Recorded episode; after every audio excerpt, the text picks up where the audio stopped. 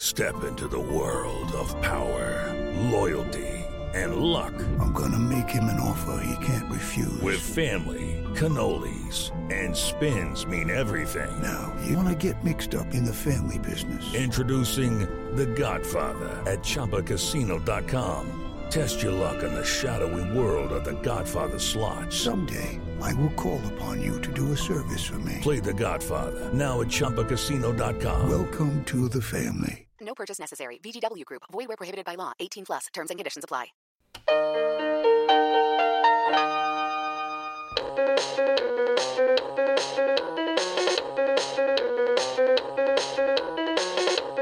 Welcome to Profoundly Pointless. My name is Nick Vinzant. Coming up in this episode are economic future and things that should stay in the past. There are massive changes that are going on, things that are just kind of hard to get your head around, and they're occurring so rapidly. This generation is going to experience more change in the next five years than we've had in over the last 50. I know there's a lot of people who are against things like GMO, but I will tell you that the synthetic biology that's going on right now is amazing in agriculture. There's three areas that I like uh, going forward. If you've noticed in the recent sell off of the stock market, defense stocks have held up extraordinarily well. Like if you think you have in- income inequality now, just wait because who's going to be able to do that? The wealthy. I want to thank you so much for joining us. If you get a chance, subscribe, leave us a rating or review. We really appreciate it. It really helps us out. If you're a new listener, welcome to the show. If you're a longtime listener, thank you so much for all of your support. So, our first guest is an economic futurist who specializes in looking at what's ahead and how that is going to affect life today, especially when we're talking about business and the economy. He has worked at the highest levels of both government and in the private sector. This is economic futurist Andrew Busch. What do you think is ahead in 2023? So, my big thing is context.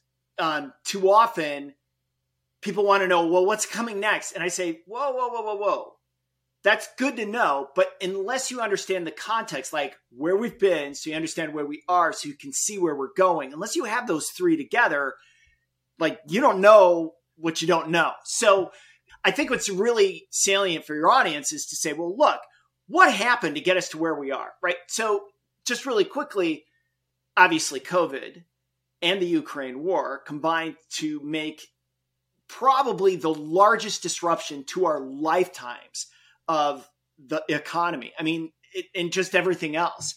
So, with that in mind, you know, the reaction of governments around the world to deal with that also was extraordinarily disruptive, not only from, you know, our central banks creating zero interest rates, but also from the government spending just massive amounts of money like we've never seen before in such a short period of time. So that's the context for understanding what's going on. And if you think about the US economy just really quickly, prior to COVID, like uh, 70% of it was about consumer spending, right? On services. And about 30% were on goods. Well, if you couldn't spend money on services like going to a bar, restaurant, hotel, travel, all that kind of fun stuff, you know, you, kind of held on to that money. But then you, you know, if you're working from home or you had to stay at home, then you start looking around and you go, you know, I need a new computer. I need a desk. I need, you know, I'm kind of sick of the bed I'm sleeping in. You know, all of those goods, you know, that spending got jacked up. And so that's why, like, if you ordered a sofa in like 2021 and it never showed up, that's why there was just like huge demand for all of these different goods, you know, durable goods, things that are physical, uh, along with the technology. So that created a lot of inflation. It created a lot of supply chain disruptions all of those kind of things were occurring um, at the same time that a lot of money was sloshing in and creating uh, some some dislocations. And then you had a lot of people drop out. I mean, there was a lot. Of, first of all, sadly, there was like half a million people died. So you lost a lot of people in the workforce from that. And the next thing is is you had over two million more people retire. And then the next thing was you had a much a smaller cohort of the 20 to 28 year olds of people coming into the labor force. So all of those, well, and then we shut our borders too. So all of that wrapped into a labor shortage situation. So those are all the things that like combined into this year of 2022 that created the conditions where, you know, the authorities, central banks around the world said, we got to deal with this like 10% inflation.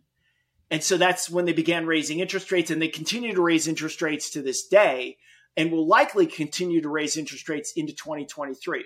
So that's that's the backdrop of what we have going on as we go into 2023. So when you say what's ahead, here's what's ahead. We're going to have probably a mild recession in the sometime in the US the, sometime during 2023.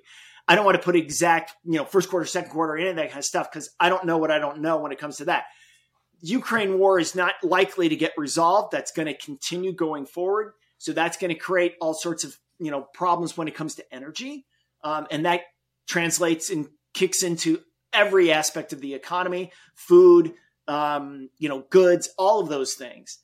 And then finally, there are things that are going on that that I like to think of that nobody talks about that are just amazing things, like synthetic biology. And I see so many positive things that are happening there. So as we look into 2023 and going beyond, I mean, there's all sorts of really cool things that are happening that if you're only looking at the news or if you're only looking at your your Google feed or your Twitter feed, you're thinking, "Oh my god, the world's coming to an end." Where I see things, there's just amazing developments that are happening that are going to make our world so much better. And I know it doesn't feel that way right now, especially with climate change and the storms that are happening and and greenhouse gas emissions, but there are serious people at work doing fantastic things that we're going to see the fruition of that shortly over the next two to three to five years. So, what's coming? I would say some really good things as we're getting through all of these bad things. When, you know, going through the last two years, we're recording this in 2022, it was always a question in my mind like, has the shoe dropped yet? I feel like we're recovering from the pandemic but then every time we start to recover, like something else happens that pushes us back. Do you feel like we're headed more towards, are we headed more towards more instability or more stability?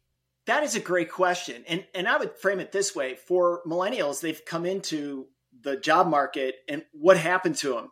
I mean, the global financial crisis. So that was bad, especially if you'd bought a house. I mean, in, you know, anywhere in 2000 or, or even um, a condo or whatever. So you're feeling pretty bad about that. Then you're slowly recovering, right? And then all of a sudden, COVID hits. And then everybody's knocked backwards. And then the Ukraine war hits. So, um, so from that standpoint, I can totally understand your your question about the next shoe to drop. And what I would say is like, look, yes, these are terrible things that have happened for sure. But I like to use um, a reference to Men in Black when it comes to this, right?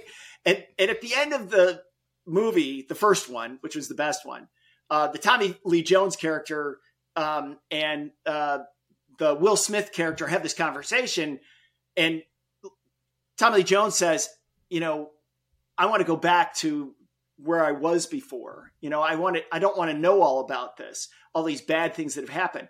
And Will Smith says, Yeah, but this crisis that's going on right now, you know, what are we going to do about it? And this is the thing that I always tell people it's like, Tommy Jones says, There's always somebody coming to invade Earth, right? To destroy it. And and that's the way I look at the world. Like, there's always bad things going on. It's it's it's where the good things are going on that you don't hear a lot about that that you really have to start to think forward about those because they're very positive, they're very directional in in a good way.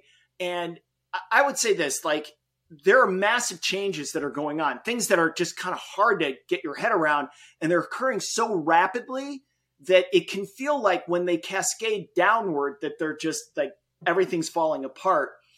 And I understand that, but I, I, I don't see the world coming to an end.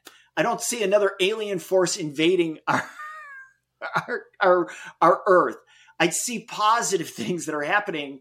Um, and I don't want to belabor the point, but it's just it's so easy to go down that path to doom scroll and and feel terrible about the world.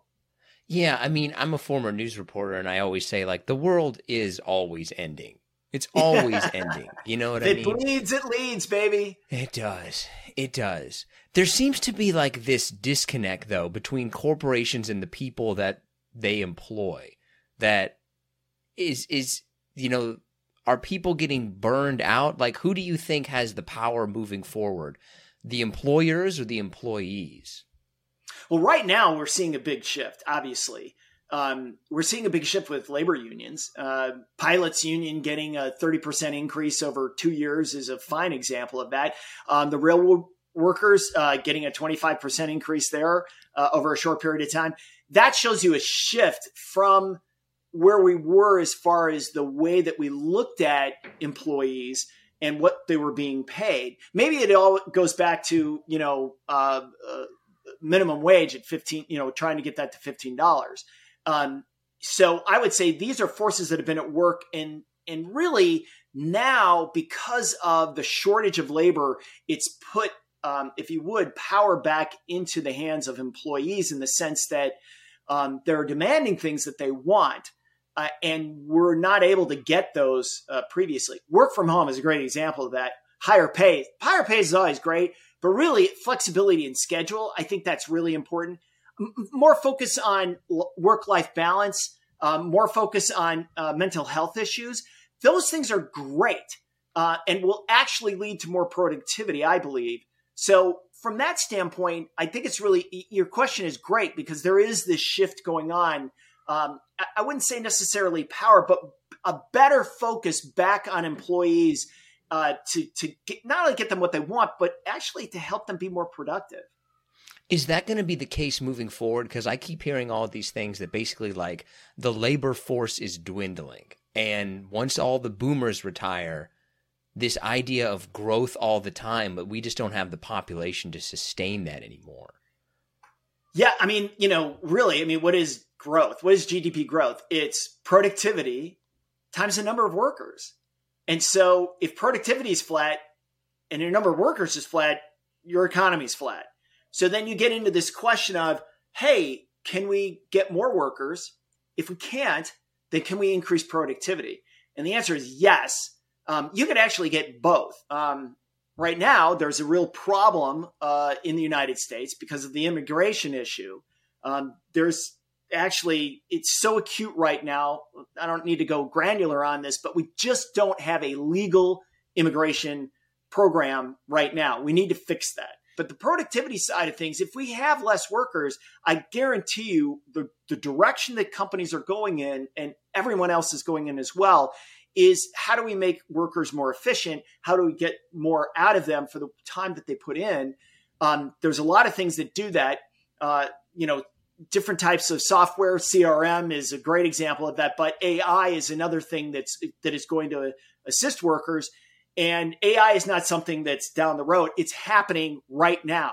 Um, Stitch Fix is a great example of utilize, uh, utilizing uh, AI. You know, and, and the way that they you know can take a picture of you, but also how AI works with um, the designers and and and you know the people that are designing the clothes and picking out the clothes for you that you can have disagreements between AI and the Stitch uh, Stitch Fix people, but generally they make each other better over time. So that's where I think things will go as far as being able to increase productivity to increase output, um, even with fewer workers. You obviously work in a lot of different sectors, agriculture, etc where do you think is going to be like, oh, this is going to be where we're going to see a lot of changes? Like if you jumped in a time machine, so to speak, and fast forwarded, this sector would look totally different than it did in years past. Yeah, I mean, I, I know people maybe look askance at agriculture and think, oh, you know, why would you spend so much time there? Again, context is king here these people are selling a commodity. So, what does that mean? They have to be the most efficient producers of that commodity because everybody knows what the price is. It's not, a, you know, like everybody knows what the price of corn is. It's not like you can be Microsoft selling a specific product that nobody else sells so you can you know, have really big margins. That's not the way it works. So these are the people that are at the forefront of using technology in any way, shape, or form that they can to be more efficient, more productive. So I do spend a lot of time there. I see amazing things happening um, in that space. I know there's a lot of people who are against things like GMO, but I will tell you that the synthetic biology that's going on right now is amazing in agriculture. Um, that can really help agriculture feed the world, which is really important, but also overcome the problems with climate change that we're going to experience whether we stop greenhouse gas emissions today. We're still going to have problems for some time on that. And the volatile weather that we have, whether it's droughts or storms or you name it, heat, all of those things. We need to be better at producing pro- uh, crops that can survive in those things and in those environments and then also increase yields. So I see just amazing things that are going on there that are using technology. Like if you were wowed by mRNA, that was came about because of CRISPR technology. The CRISPR technology that's being used in agriculture is amazing. I mean, they're taking viruses as an example using CRISPR to to turn off the bad component of the virus and then modify it so that that virus can go on wheat that kills a uh, bacteria that grows on the on the wheat that kills the wheat head right so like it's kind of mind-blowing of what you can do in synthetic biology and then the use of ai um, is just amazing and how they hook up all the different pieces of equipment. Now, that's, I mean, that's just a minor example of what's going on with it. I mean, every financial services firm who's got their act together is using AI uh, in a lot of different ways. So, just a couple of examples, but I really think agriculture is, is such an important one for the planet overall. And I'm just blown away at the advances in it. I know that's going to scare a lot of people but there are really good things that are going on, especially with synthetic biology in that space. There's so we're so much further past the scares of GMO.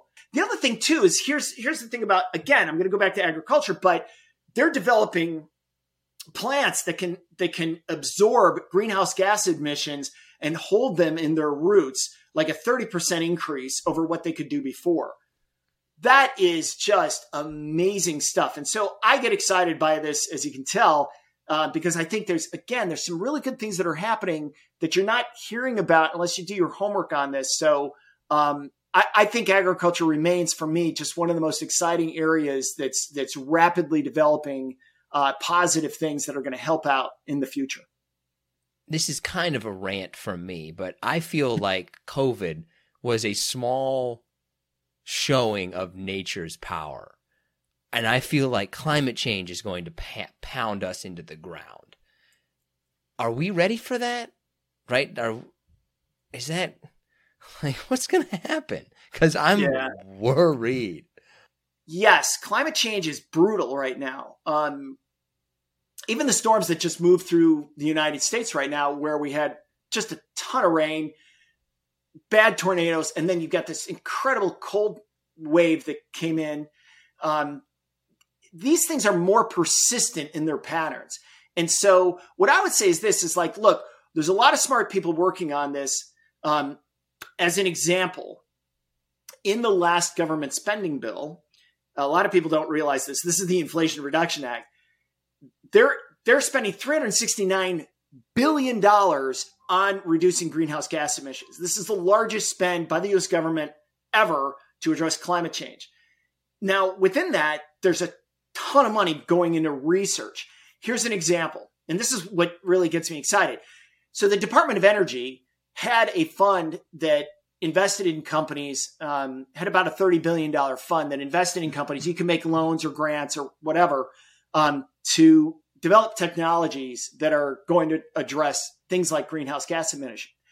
Under this last bill, the amount of money they have now is $250 billion. And that goes into a ton of research. So I guess what I'm saying is like, look, yes, things are terrible now. And, and the storms are bad. And, and, you know, rising sea levels will create additional problems for sure. But I would say this I'm always blown away at entrepreneurial zeal that is in the United States. It's why people like to invest in this country. It's like why people want to continue to come into this country.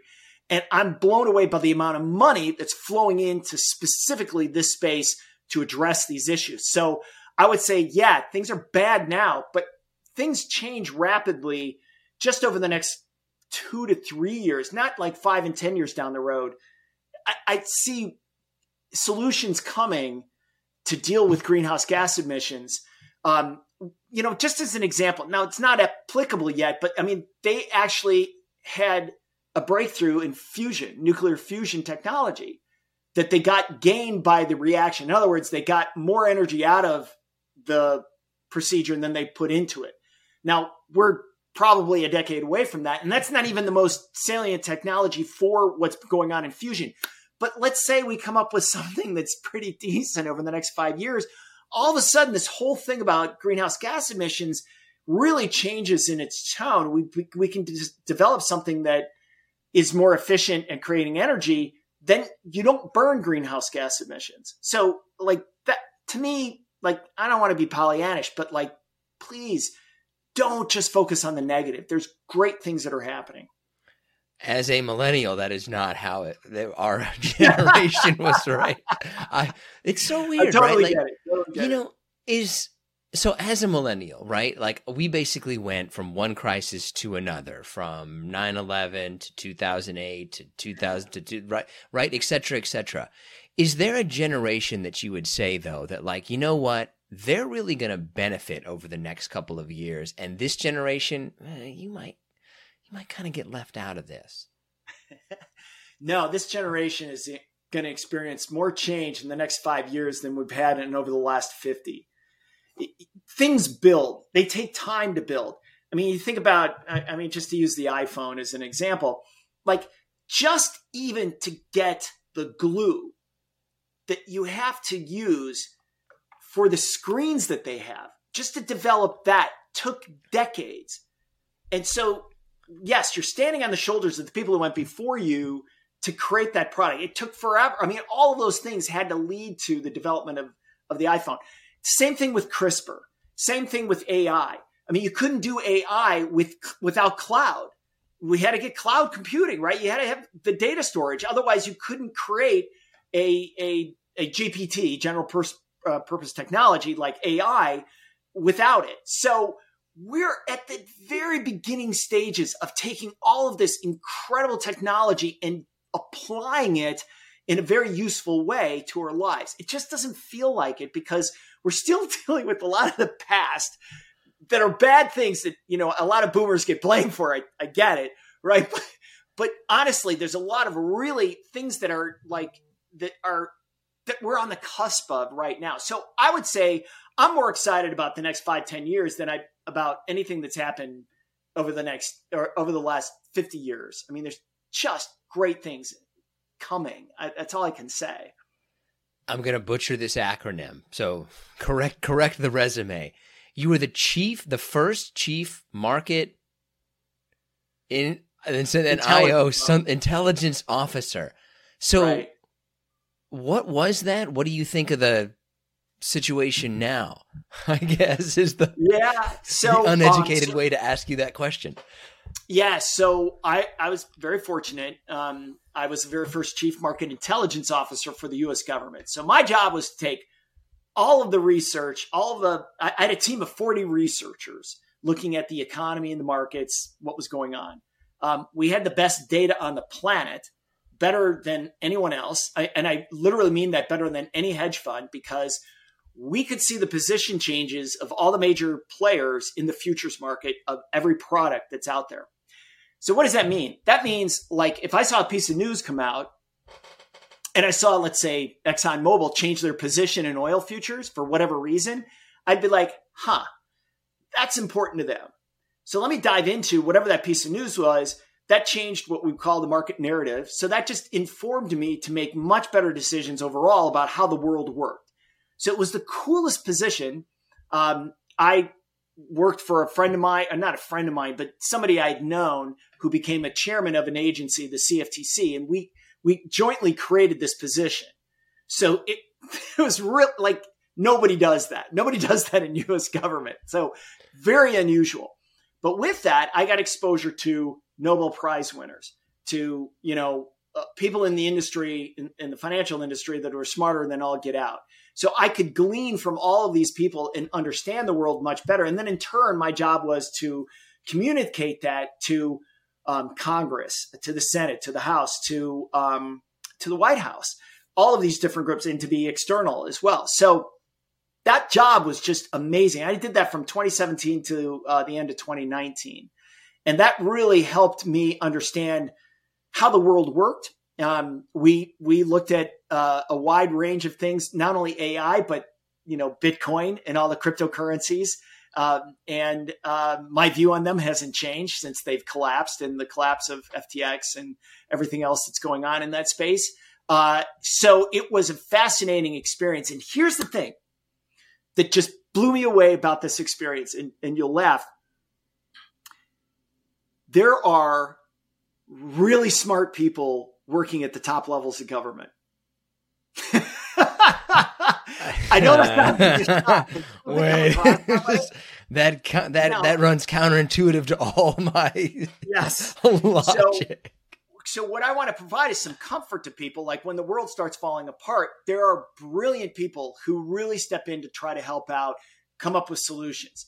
Now, Congress is a different animal. They do crazy things all the time. They're politicians. Um, but that's the one comforting thing that I really want to impress upon everybody. Uh, that surprised me. I did not expect that. And so that made me feel a lot better about what was going on in the world overall. Are you ready for some harder slash listener submitted questions? Oh yeah, bring them on. Give you one of the easy, like maybe one of the easier ones. Where should I put my money? So yeah, I just did an interview um, on this. You can go to andrewbusch.com uh, and watch it there. But there's three areas that I like uh, going forward. Uh, I already mentioned synthetic biology. Like, I'm not going to tell you like exactly what to do. That's not my job. That's for you to work with a wealth manager or whoever you want to work with. Do your own homework. What's your risk tolerance? I don't know any of those things. What I do know is there's three areas I like a lot. Um, one is synthetic biology. Um, two is the development of AI, and three is, and this will sound terrible, but I'm a money flow guy, so I'm being honest here, is defense. Um, if you've noticed in the recent sell off of the stock market, defense stocks have held up extraordinarily well. Now, there's a reason for that um, because the world is becoming somewhat bifurcated between autocratic regi- regimes like Russia, like China, and democratic regimes like the United States and like EU. And that leads to conflict and because Europe's had an existential threat to them, namely Russia being on their doorstep with Ukraine, they've woken up to the fact that that's a big risk. So they have to say, you know, maybe we ought to step up our defense spending. And that's exactly what we've seen. Japan just made a huge change in the way that they approach defense, and they're going to spend a lot more money on it. Now, overall, how does that fit with my optimistic world? Well, when people aren't weak, it's less likely that they get attacked. So I would say we're a little bit going back into the Cold War, but we're also hopefully in a situation where we're mad, right? Mutual assured destruction if people try to engage in what Russia is doing right now in the Ukraine. So those are the three areas that I like, um, with the caveat that one of them is not necessarily super positive, but it, it, you know, if you're looking to place money where I money flows are going, which is my big thing when I help clients, um, I think those three areas eh, you'll do well with. So this may be more of a societal question, right? And if it's not your area, let me know it's not your area. But it seems to be like this juxtaposition between power to the people on one side and power to the dictators on another, right? Like we seem to be going back and forth why do you think that is? Is this normal? Who wins? I guess. Like, what do you. Is that even a correct assumption that there's this, like, power to the people? On the other hand, like, let's get the one strong leader. There seems to be, like, a battle between those two opposing philosophies. I think that's more interesting in the democratic countries. Um, the United States, Brazil are great examples of that. Um, and I- I'll say this like because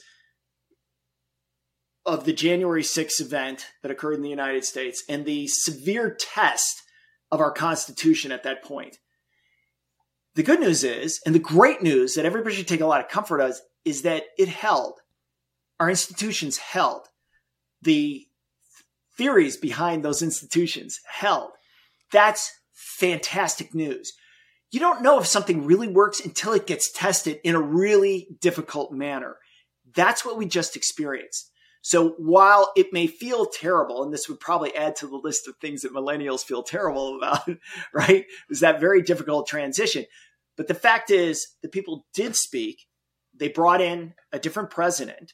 And so our Constitution held. And that's what elections are all about. The same thing just happened in Brazil. And you saw the, the peaceful transfer of power. That's so critical for any democracy. So I would say it seems like democracies have tilted towards stronger rulers and and become a little bit more Latin American in their structure, like of what people voted for. But I would say we have really experienced that, um, and now we're moving back the other way. I think more than ever, we want people in this country who can produce results to really solve the problems that we have today um, and not fight the problems of the past.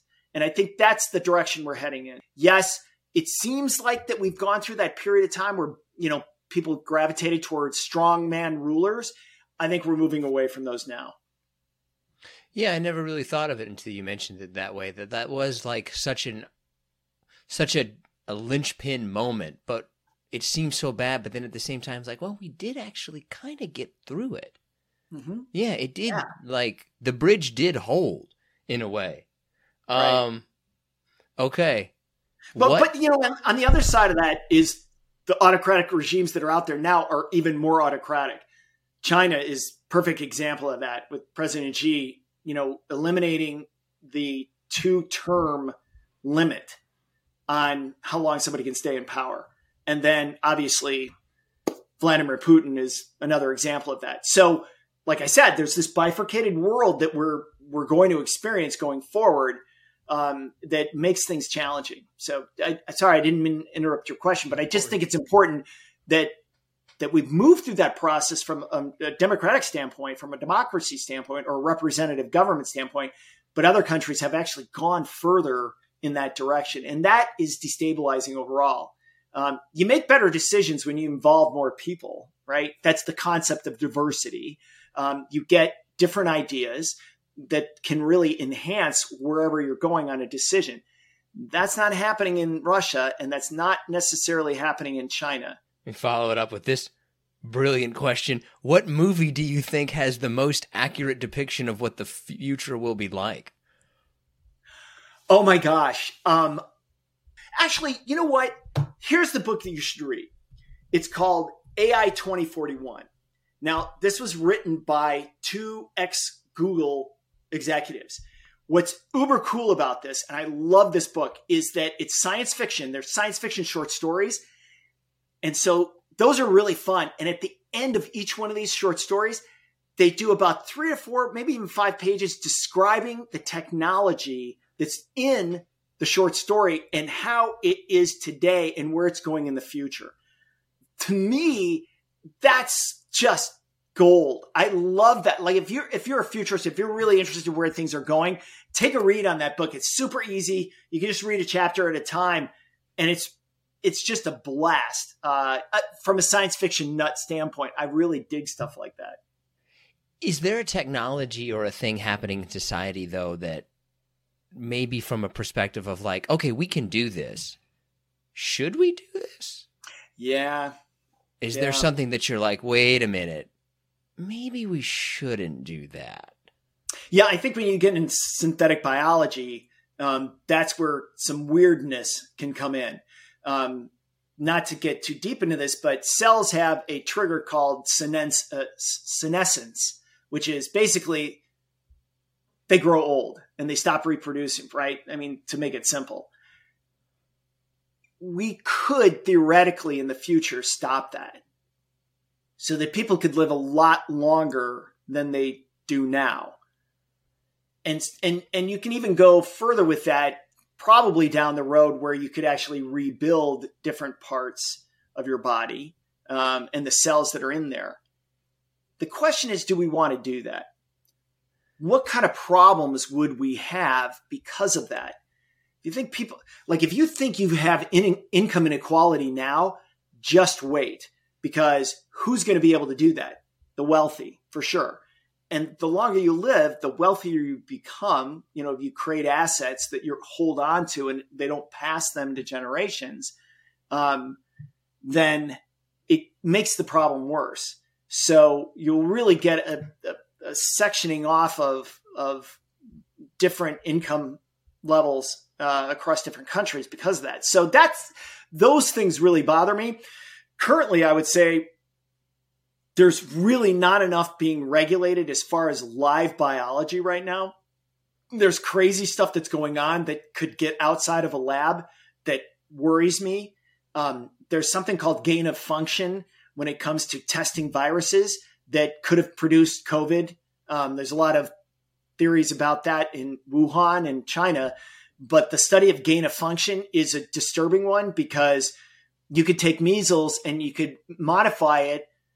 And then if it gets out like modify it to make it more virulent to see if it would uh, change or adapt in a new environment to understand it better. But if that got out you'd kill thousands of people hundreds of thousands of people. Like what keeps me up at night? Some of this kind of stuff while i'm very very positive about it there are aspects of it that are disturbing from a societal standpoint and risks that are out there um, from a pandemic standpoint what is something that you think like, oh, okay, we used to do this. This is a commonplace thing, but like we're not going to do that anymore. like, like what, what, goes away, kind of like. So we were laughing about this the other day. Um, so I went in to open up a checking account. Right now, this is hilarious because you physically have to go in, right? And so when I was sitting there the person asked me, and they go, Well, do you want checks? And I was like, Well, of course I want checks. You have to get. And she said, You don't understand. Like, if I ask a millennial that, they'll go, What's the use case of a check? It's and so, in other words, like it depends in your framework of like, okay, like now, are we going to move to a cashless society, right? Where we don't use checks or cash at all. And so we're heading in that direction overall, but there are certain things for cash that we will continue to use. That has big implications for all sorts of financial services that are out there, has big implications for things like ATM machines. But it also has big societal implications for people who don't have checking accounts. Now, it sounds crazy, but there's a lot of people that aren't banked, that are poor, that get cards for um, you know, food credits that they can go and they use those just like a credit card, but they don't have a checking account. And so those are the people that got sent cards for the stimmy checks that came in actually as a card for them. So, you know, thinking some, I'm, I'm, it's kind of an interesting topic to get into, but you know, when people are saying, "Oh, we're gonna get, we're gonna get rid of, you know, checks and also uh, cash," that's something that you have to think long and hard about. There's a lot more to that than what you realize and the people that are going to be impacted by that. So just something to think about as we go forward. I do think it'll become less and less, but you know, we have to be careful because uh, you can end up hurting people that you don't want to hurt. This is the last last question that we got. Um, okay. what is your well? It's two questions actually. So like this is this is a completely safe space. There is no there's no judgment of any of the theories. What is your absolute boldest prediction for the future? Like if you're at your futurist buddies, you couldn't even say it to them. They would be like, "What? That's ridiculous." What would you say is your boldest re- prediction for the future? Your safest prediction for the future? Well, those are two different things usually. Um, I do try to let the data tell me where things are going. Um, I, I, would say uh, because of the movement into electric vehicles and the demand that that's going to generate for the grid, we have to generate a massive amount of power. And so I'm not like, I'm not in the camp that we're going to need fossil fuels forever. I'm in the camp that we need power for everything for for we need so much power it's hard to comprehend right now. So my boldest prediction is this is that we're going to run into some severe problems if we get as many people as we think we do. If we get up to 50% EVs, we got a massive problem in a short period of time because we can't generate the, the amount of power for the grid. So I would say it, my boldest prediction is we got a big power problem that we got to solve fast. And that leads me to believe, and of course, that we will solve it. So I'm like, that's my big thing. It's like, I think we're going to transition faster off of greenhouse gas, uh, pro, uh, fossil fuels, I should say, and reduce down the amount of greenhouse gas emissions. I think it's going to happen faster because we have to do it. We don't have enough energy right now. Um, and so there's positive things that are moving forward as far as that goes. But that to me is going to happen in a shorter period of time that will move more rapidly um, because we need to, because we have to. We don't have a choice about it. And then positive things will come out of reduction of the volatility, um, you know, eventually from climate change uh, because of that. So that's my boldest prediction. It sounds kind of like, eh, whatever. Everybody talks about alternative fuels and stuff like that. But to me, it's like, yes, there's a reason why we're talking about it because like this is really cool. There's so many things that are happening there's so many people that are, want to buy electric vehicles. All you have to do is look at the top 10 automakers out there and see where they're shifting their production to. And places like California saying, you know, by 2035, there's no ICE engines, or I think it's 2030, there's no internal combustion engines that can be sold in this state, uh, new cars. So there's an acceleration coming on that front that's going to be challenging. But again, that's why I say this transition is going to happen a lot faster than most people realize. Yeah, that's definitely one of those things where like, all right, let's do this. Oh shit. yeah, right. right. Oh. yeah. Exactly. It's always oh. the thing you don't see come Yeah. right, right? It's like always like, oh yeah. We didn't do Yeah. that. And We I think forgot that's- about that part. For me, that's the fun part is getting people to think like that and go, "Hey, you know, these rare earths that we have right now in the batteries, you know, we need lithium, we need cobalt. That's not going to get us there. We need a different type of battery. We need a different type of storage system for electricity. We'll get there. I, I don't know what it will be. You know, what, could we use hydrogen? Yeah, sure. I mean, that's another power source for sure. Um, but can we get a lot more efficient at those kind of things? So it's it's it's like it's like seeing where we're going and then going and then backing it up going what do we need to get there? Like what has to change to really get these changes going forward? Like the you know to to really enact that trend and get that outcome that we want. Oh batteries are one part of it. You know cars are another part of it. You know what else can we do? Where where else can we solve this problem? So that's that's really the fun part when you when you're looking at these bigger trends We do have we are resilient. You know, I would say that about humanity. Like we do tend to we take bad steps, right? oh yeah we tend to kind of move in generally the right direction. I, it is we're resilient i think is the best way of putting it um, human beings throughout history have have been that way it's how we've survived um, it's truly a miracle that we're still alive kicking it to this day that we weren't wiped out by something. But our immune systems are amazing um, adaptation. Um, our big brains are very helpful. Opposable thumbs are really helpful. Those are all adaptations over time. But Right? yeah, I think that's the thing, and that's what I would hope for for millennials is they look out into the world and see things that are bad. You kind of have to step back and go, yeah, but what was it like, you know, 50 years ago without a polio vaccine, or 70 years ago without a polio vaccine? Yeah. You know that that was life changing for so many people. Um, So that's the thing, you know, context is king. You know, where have you been to understand where you are to see where you're going? And I think that's really helpful. I, I know there's a lot of bad things, but I think, you know, and they've happened with some frequency. But yeah, I like your line. You know, we're resilient. I like that. That's great. I want to thank Andrew so much for joining us. If you want to connect with him, we have linked to him on our social media sites. We're profoundly pointless on TikTok, Twitter, and Instagram. And we've also included his information in the episode description. With LuckyLand Slots, you can get lucky just about anywhere. Dearly beloved, we are gathered here today to. Has anyone seen the bride and groom? Sorry, sorry, we're here. We were getting lucky in the limo and we lost track of time. No, Lucky Land Casino, with cash prizes that add up quicker than a guest registry. In that case, I pronounce you lucky. Play for free at LuckyLandSlots.com. Daily bonuses are waiting. No purchase necessary. Void where prohibited by law. 18 plus. Terms and conditions apply. See website for details. Okay, now let's bring in John Shaw and get to the pointless part of the show. How do you feel about your 2022? Do you feel like you survived, achieved, or wasted it?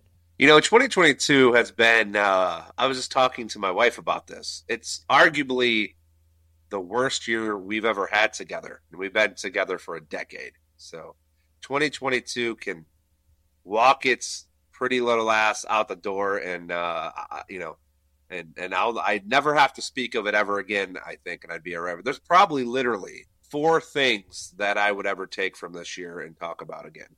I can't. I feel like my 22 was basically just t- treading water. I didn't. I didn't really go up. I didn't really go down. I just kind of stayed in place. But I felt like it took a lot more energy this year to stay in place than it has in previous years.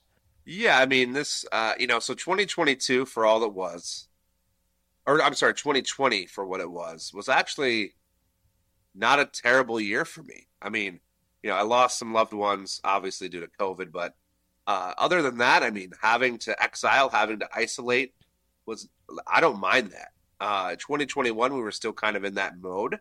I feel like my 2020, everything was just up in the air. You know, I lost some loved ones for COVID. 2020 was just like, all right, what's happening now? 2021 was kind of more of the same. I think the reason why 2022 kind of sucked is you thought it was going to be a better year. Like, all right, this is like, all right, things are looking up. Like, no, now we got a war. Now we got inflation. now we got housing prices. Like, it just seemed like it was going to be a better year, and it just didn't work out very well. You know, th- this might be just me, and I know we have a lot of international listeners. Uh, but living in America and having to go through a midterm election cycle again was just whether or not you're you're involved in politics or you vote. I don't really care.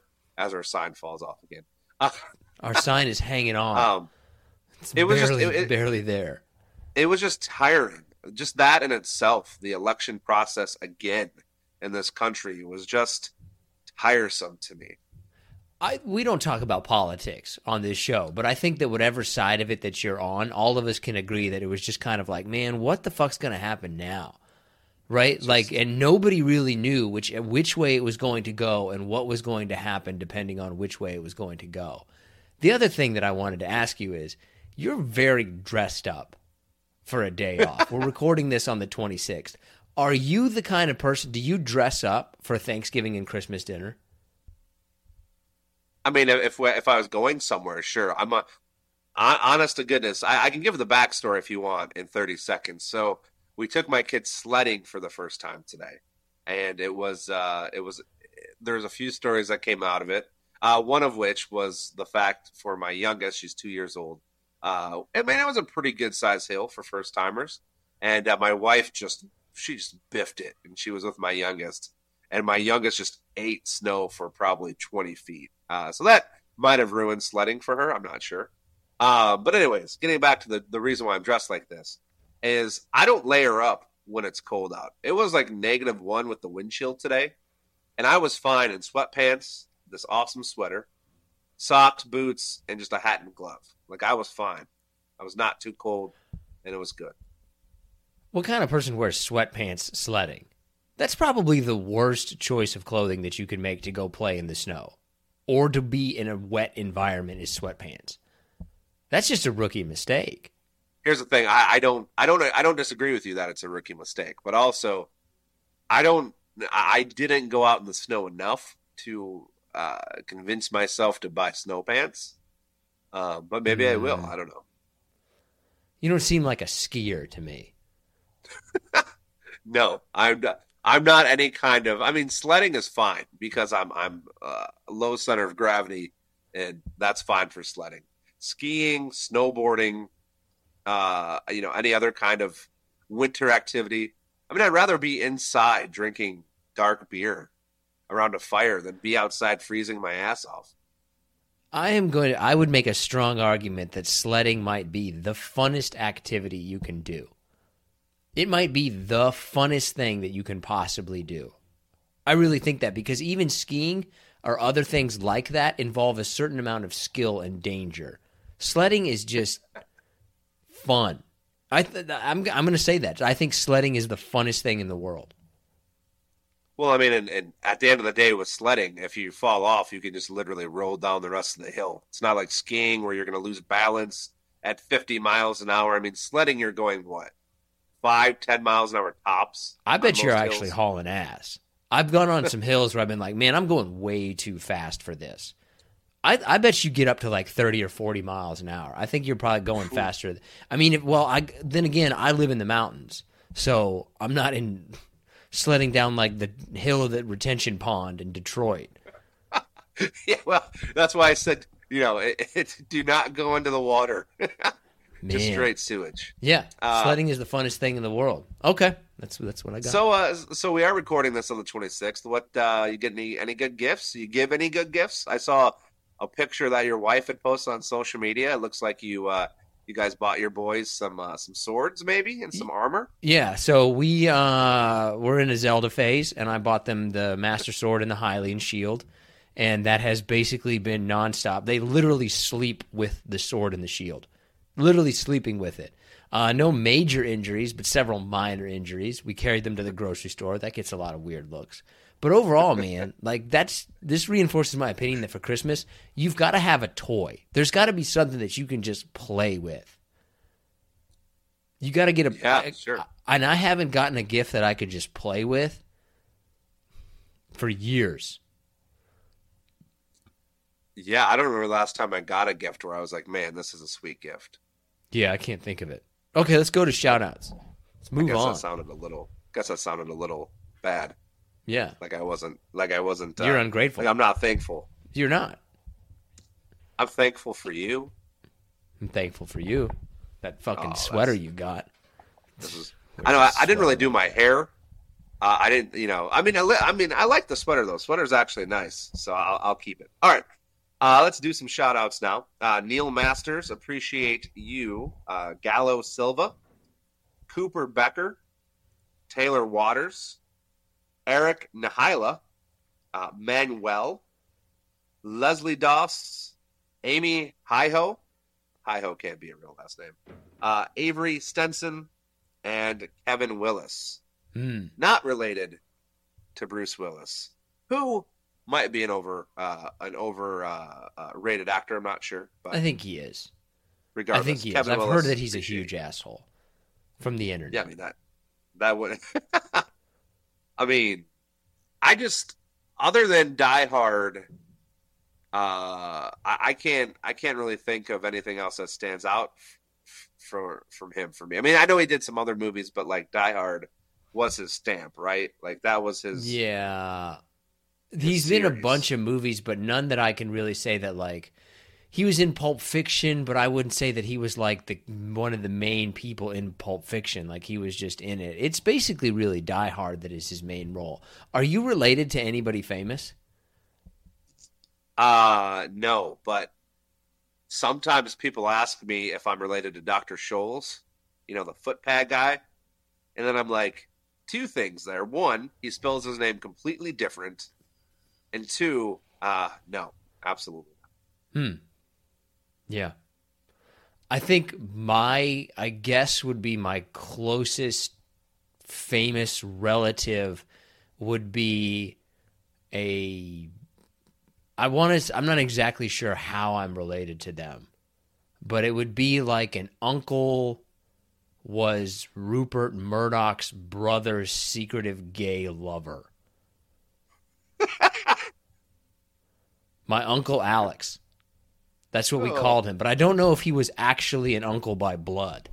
But he was apparently Rupert Murdoch's brother's secret gay lover. Oh, okay.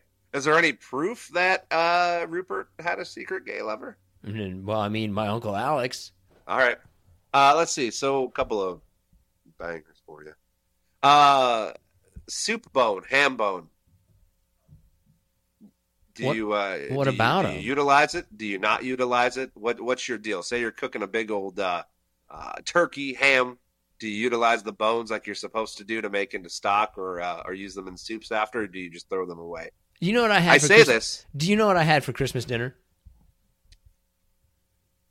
Can, can only imagine. I'm gonna say burritos. Peanut butter and jelly sandwich is what I made for my Christmas dinner. So, what do you think that my answer is regarding soup bones and ham bones? I, I should have known. I should have known your culinary uh, your culinary vision was not going to be expansive. Right, but I make I make a wicked peanut butter and jelly sandwich because the trick is is to put the peanut butter and the jelly in a bowl and then mix them together. It'll change. It'll how if you have never done that, mix the peanut butter and jelly together in a bowl and then put it on a peanut butter and jelly sandwich, and it will change your opinion of peanut butter and jelly. It's so much better. I, I, I should have I should have known better. I, I You should have. I, should, I Rookie mistake. That, that's my bet. Yeah, That's my. I, I smoked a, a brisket for 15 hours and it was amazing. Did you put ketchup on it when you were done? No, no. Uh, all right. What what would you rather be? Uh, famous as a musician, like a famous singer, famous athlete, or a famous actor? Hmm.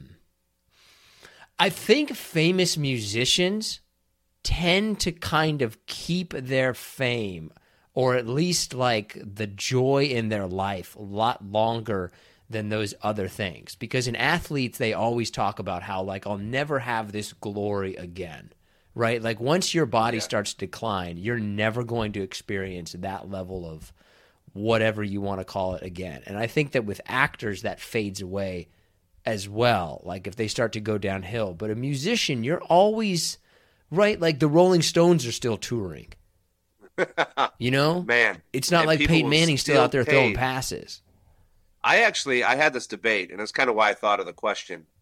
Uh, certain bands, it actually costs more money to see them as they get older and worse physically than when it did when they were younger. Most bands, it is the case if they're that famous. I don't understand why somebody would want to go see the Rolling Stones now. Like, who it? No one who like who has been the person that's been like I've been waiting to see the Rolling Stones or any of those kind of bands for like fifty years, and finally I got to go. I mean, nostalgia, nostalgia, right? It's all nostalgia. I mean, I saw AC/DC Why? probably, I don't know, six or seven years ago, and they were shitty then. I can't even imagine how bad they are now. When I say shitty, once again, they're fantastic and they're great musicians, but, you know, rocking out on a drum kit at 70 years old is not the same as when you were 35. No, I think that you have to see a band within five years of their prime, maybe ten if it's a big name. Even ones that are still probably like doing well, like let's say Madonna, you're still like, I mean, she is 60. She's probably fantastic for a 60, but is she anywhere near what she was when she was like 30? Like, I- I- Is she still? I mean, listen, I give you props for bringing her up, but I, I don't think she's. Uh, is she even relevant anymore? Not really.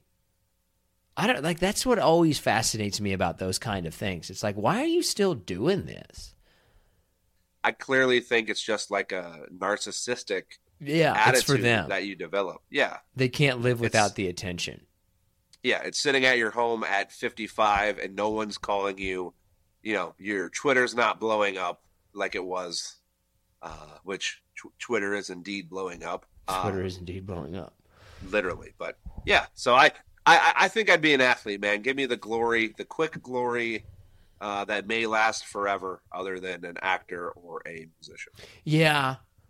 If you're like a peak athlete and you really accomplish something, that really, even though it's a shorter career, lives on more, I think, than other than acting or musicians. They can kind of ruin their reputation as they move along.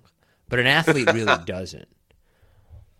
No, and listen, you could be a gigantic pile of crap as an athlete. And as long as you did one thing fantastic, for some reason it gets gets forgotten. So uh anyways, uh so uh quick Twitter question for you, as we said it was blowing up. Um it's pretty simple. Uh, how many days is acceptable to you uh, before you take down your Christmas tree after Christmas? One to two. Well, these are the options: one to two, three to four, up to a week after, or sometime in January. And don't give me that February bullshit because that is, I mean, your house should burn down if that's. No, I could Christmas tree. I'm going to give you a week mainly because like you've got that week between Christmas and New Year's where that's probably the best time. You've got some extra time to go ahead and take that down. But I think that you can leave I don't think it that I, I wouldn't personally do it. I could leave Christmas lights up to the middle of January, but if you push into February with Christmas lights, that's too much. I think they need to come down to the Christmas lights need to come down by the next major holiday in January, which I believe is like I January fifteenth in that area. No, I just meant the tree. The lights should be down before before New Year's, in my opinion. You think the lights should come down before the tree should come down? Yeah, like I mean, I think they, I think that no, no, I think the tree should be down within four to five days after. I'll give you a week, two weeks tops for Christmas lights. Like right now, I'm not. The only reason why mine are still up and my inflatables are still still up is because we're in the middle of a deep freeze. But the the day that it gets around freezing, I'm gonna be out there taking everything down. My opinion may be a little bit skewed because when I was growing up, we kind of had like two Christmases. Not that we had two full Christmases, but basically we had our normal Christmas, and then Grandma and Grandpa would come in for New Year's, and we would open Grandma and Grandpa's presents on New Year's. So we would leave everything up until New Year's Day and oh, then start little, taking things down. Me, Ma, and, and, and Peepaw come over for Christmas, huh? Derby, Kansas. Yeah, they did. And now they're dead. I'll make fun of my dead uh, grandma and grandpa some more? I, I didn't. I didn't. I didn't. I just was celebrating with you that you had two Christmases as a kid. All right, man. Like, look, this is your moment. This is the moment that you have been waiting for all year, because um, the outlaw candle connoisseur is going to name his candle of the year. The 2022 outlaw candle connoisseur candle of the year. What's it going to be? I don't know if this is going to be a popular choice, but it's a candle. I'm going to tease it first. It is a candle that is festive. Uh, you can utilize it during pretty much any of the major holidays. Uh, it's on sale, or you can buy it year round, which is a big plus to me because can you know Exclusive candles are fine for you know for exclusivity reasons, but you want a candle that you can just go pick up, whatever, right? I agree. So this is making so, sense to me, especially the on sale part.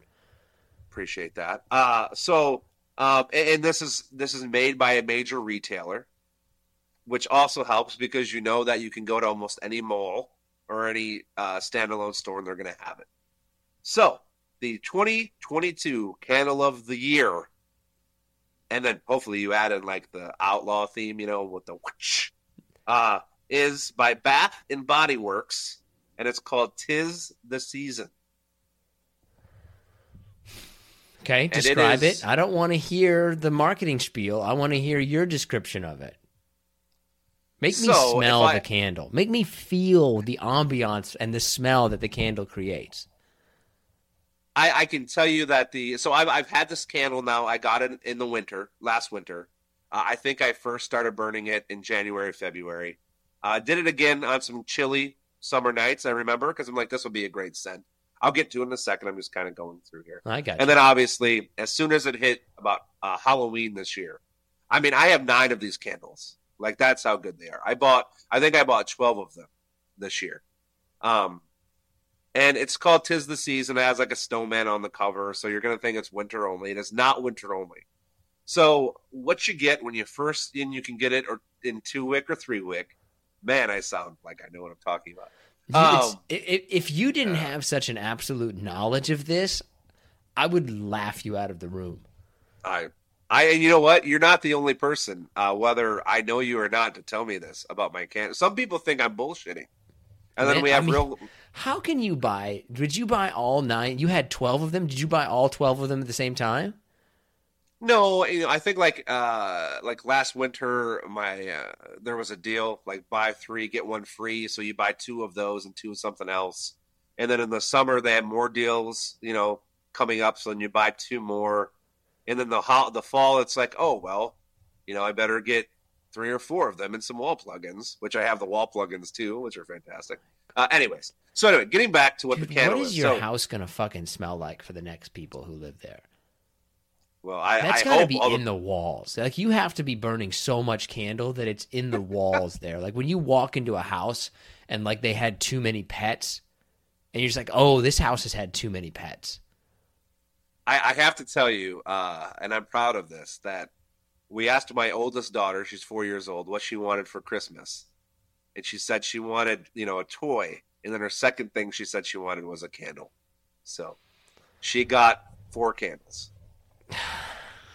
God, So, Wow. uh, anyways, what a disappointing what- Christmas for that kid. What'd you get? I got four candles. Okay. she got the best damn candles. Uh, oh, well, whatever. Uh, shop local, shop small. Regarding Tis the Season, which is the, uh, let me rephrase, let me go back. It is the 2022 candle of the year. Insert the Western theme and the. Uh, so when you first, when you first light it, so I've had it two variations. First is it's going to be very fruity, very scenty, like you're going to get, you're going to get hints of apple, strawberries, pomegranates. Then, then it's going to hit you with the spices like nutmeg, cinnamon, and then it's going to finish up with a good woodsy smell right? So it's going to take you through all those different things. That's the first one. The second one I've had is where it starts off woodsy, then kind of goes into fruit, like a, like an apple pie smell, uh, like an apple pie cream smell, I should say, just smooth and milky and amazing. And then it finishes back up with the woodsy. So, but you can't go wrong. And though that's probably going to be, they don't go on sale too often in terms of the price. So that's why you have to find a deal where it's like buy one get one half off or something. But uh, they're worth it. Tis the season, is the candle of 2022. That's the main problem with Bed Bath and Beyond and Bath and Body Works is that the two companies sound way too much alike. That's Yeah, probably their ridiculous. biggest flaw, in my opinion. Are you ready? Are you ready for our top five? I obviously, I don't know if you can hear my voice. I could talk candles for the next hour. It was gonna be. It was gonna get ridiculous, and I felt like Yeah. like we got to move this one on. Okay, so our Buy top the five. Three wick. Buy the three wick. Sorry. Go ahead. Get the always get the three wick. More wicks, more chicks. More wicks, more chicks.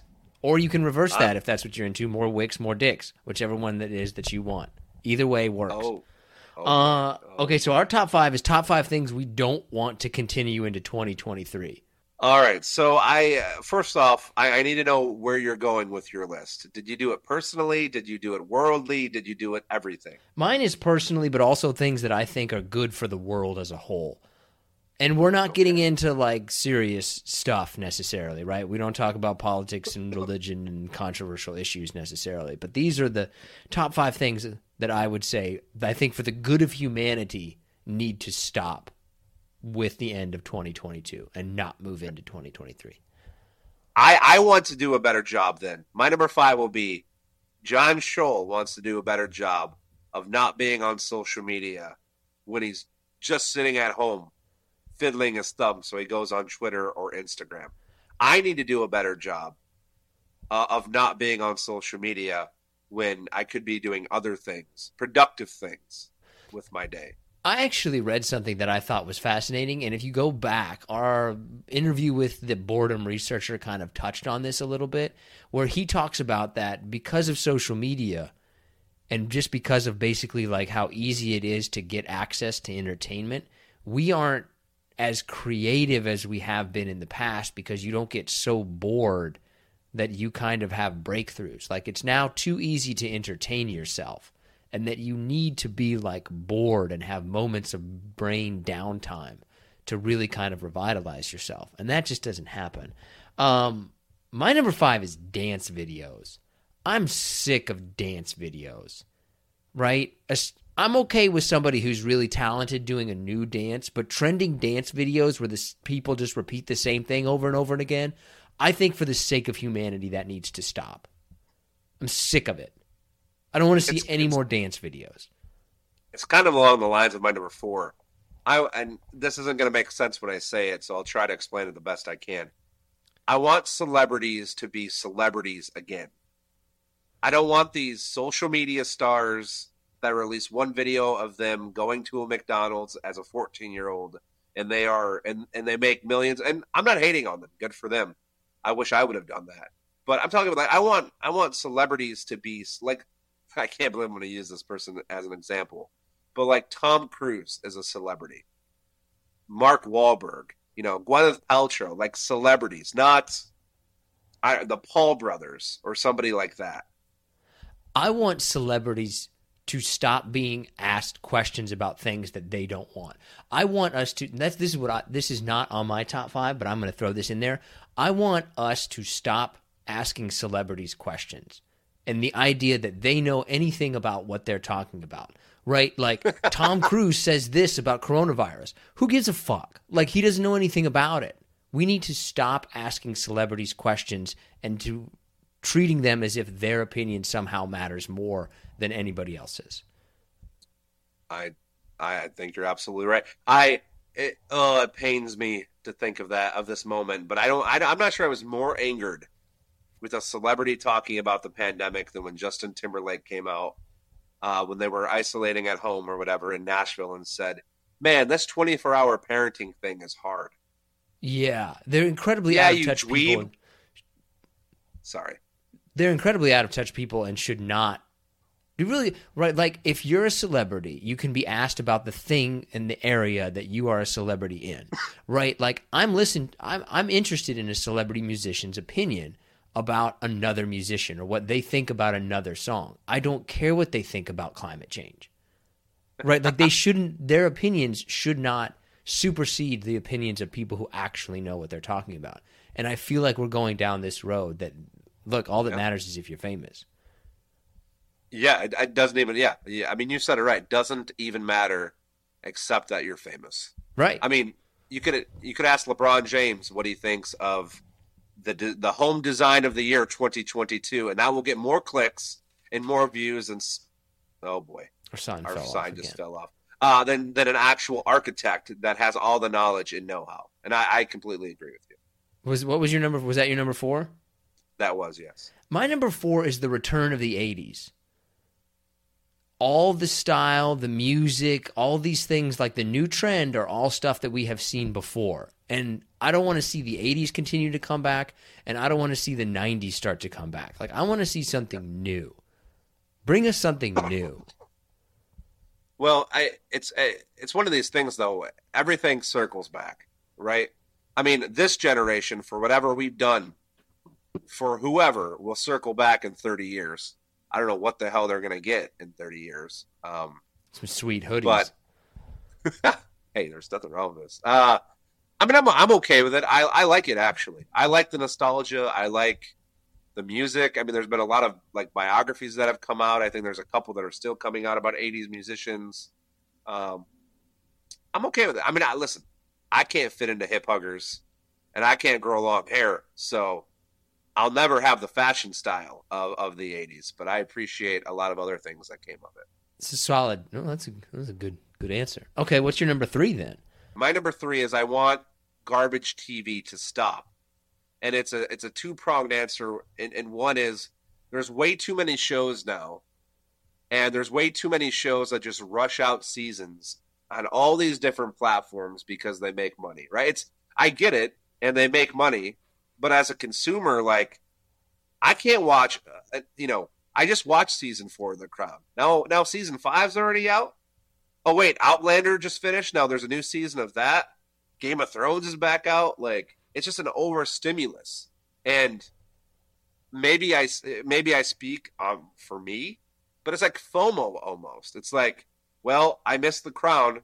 I guess I'll circle back in a year, a year or so again. By that time, you're already two seasons out of the mix man, I almost feel like we need more quality television programs.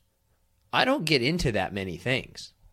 I start I I get 1 to 2 episodes into a lot of series seasons or shows and then bail out on them. Like I never finished Breaking Bad. I watched five and a half seasons of Breaking Bad and then never watched the end of it. Isn't there only like a season and a half left? Yeah, I think that? there's like let's call it six episodes. I just couldn't finish. It was too stressful for me. Oh well, that's probably because you're a sissy. It's fine. I'm just, I you know I it's like it's like the shows on Disney Plus, the Star Wars shows. There couldn't just be one, right? That baby Yoda show. Now there's Andor. There's spin-offs of other series. It's like, I guess I just would love one show like like that to keep track of. Like the fact that there's eight is just overwhelming to me. My number three is hearing about Twitter. I'm okay with other social medias. I'm I'm tired of hearing about Twitter. I, think Twitter is just going through what Facebook went through a few years ago. I mean, if you think of Facebook, Mark Zuckerberg is never heard from anymore because he was like, "Oh shit, I did all my Capitol hearings. I got my ass chewed out by the media. They turned me into a villain. Now I'm just going to become a CEO officially and run a business." which is what it is essentially. Right? I mean, that's what they are.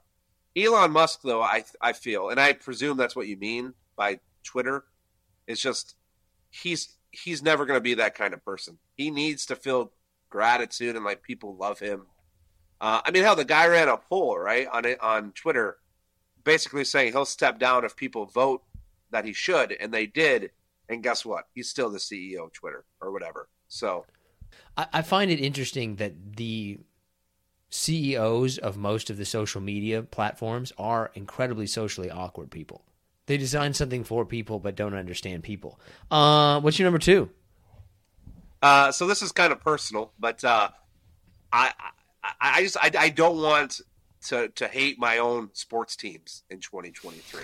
I want to have live in Detroit. Fucking, yeah, Detroit sports teams. I want to have one goddamn team which, and listen, no one, no one on that listen to this probably cares about my love for Detroit sports. I get it, but I can tell you, if you live in a city, whether it's internationally or in America, to where you you literally have been the laughing stock of professional sports for at least a decade in most of them, it just gets tiresome. The Detroit Lions had a chance to make the playoffs this year. And what do they do? They go down to Carolina this past Sunday on Christmas Eve and get their asses whipped. And everyone in Detroit's just like, well, we knew that was going to happen because it's the Lions. Like, no, that should not be the way it is. Buffalo gets eight feet of snow a goddamn weekend, and they win 14 games a year. Like that. Anyways, I'm to rant. I'm sorry. I just, I just want to not hate Detroit sports in 2020. I don't think that that's ever going to happen. I think that there are some places in this country that are just always going to suck. Right? They are just hard luck places, and they will get close to the promised land once every couple of decades, but ultimately will always suck, right? Detroit, Cleveland, Cincinnati, Dallas. All you, oh, okay, I was like, all you're doing is naming off Midwest teams, but Dallas. Dallas. There's just some places like the New York Jets. The secondary teams in New York are always going to suck. This is another thing that I want to. I was hesitant to put this on my list. It is a personal thing. I'm tired of hearing about cancel culture.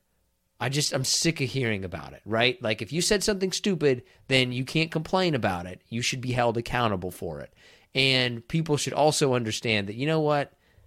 Maybe people can have a voice. So I just think there's a perfect balance there that we can all move on and stop hearing about it refraining from this because I, I, I would go on a rant. I will just say you said that well, and I completely agree with you about cancel culture moving into 2023. Uh, what's your number one?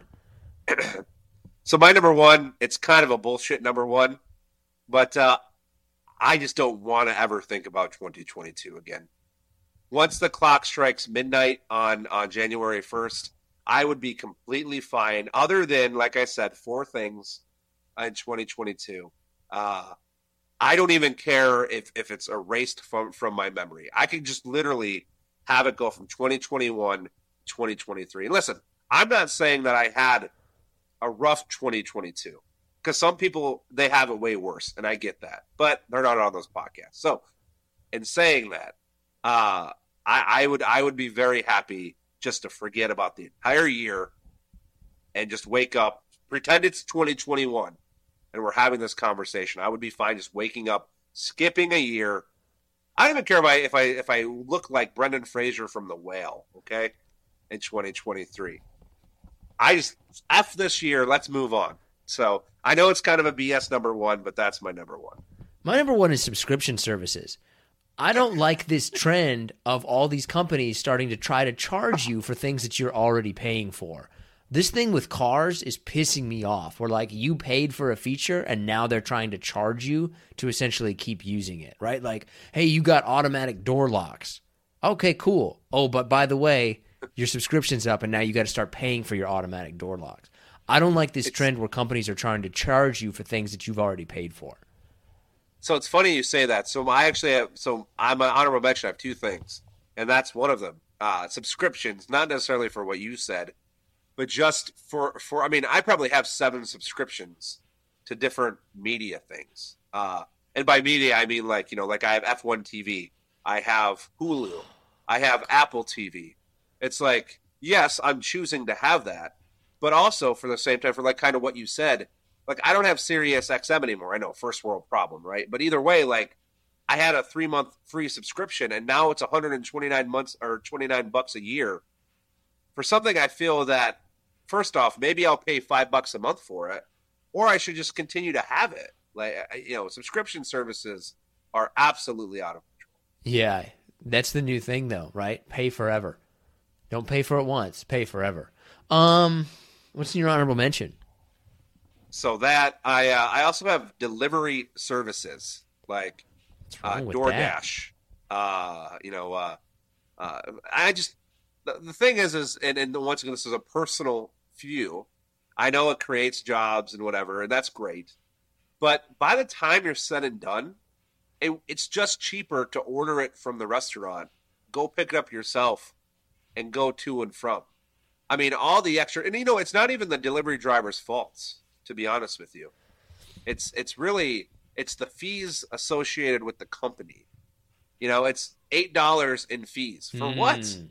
I mean, that makes no sense to me. I mean, but we're in a right, we're in a in a state where everything is tight, and us as consumers, that's that's what we do. So I don't blame them for taking advantage of us. It's been happening forever. Uh, but that's just something I would like to see disappear in 2023 is uh, just maybe at home delivery services. It's an Yeah. interesting one. I mean, I don't think I know, I- I've ever really ranted against convenience or been like, no, I want this thing to be more difficult for me. it's it's you know it's it's like going to Lowe's, right? Like one thing the pandemic did, and now I'm ranting for ten seconds, and I'll stop. I swear. One thing the pandemic did do is it made us aware that like you don't have to go into a store, right? You can order online, show up, and somebody will put your groceries in the car. I'm not a fan of that. Like I like the interaction of going into the store. You know, I the part the parking spaces, the first ten now at like Targets are for pickup orders. It's like, come on, man. Like it's negative six degrees outside, and I'm going into your business. Like that should be coveted more than you know pickup orders. Hmm. Well, it's convenience, right? It's turning in and turning out. And I think that people who do deliveries or do pickup orders, I bet that they've got some research that like they actually spend more. So they're just like, ah, I'll just do this. I don't really have anything in my honorable mentions. I listen. I 2022, say la vie, go fuck yourself. Tw- yeah.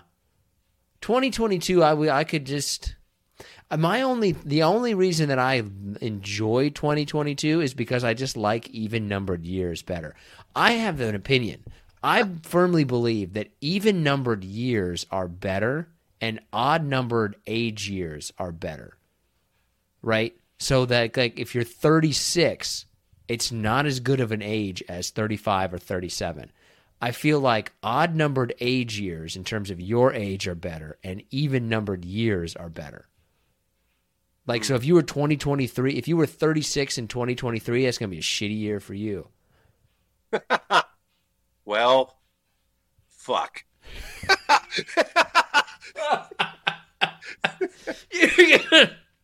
Good luck.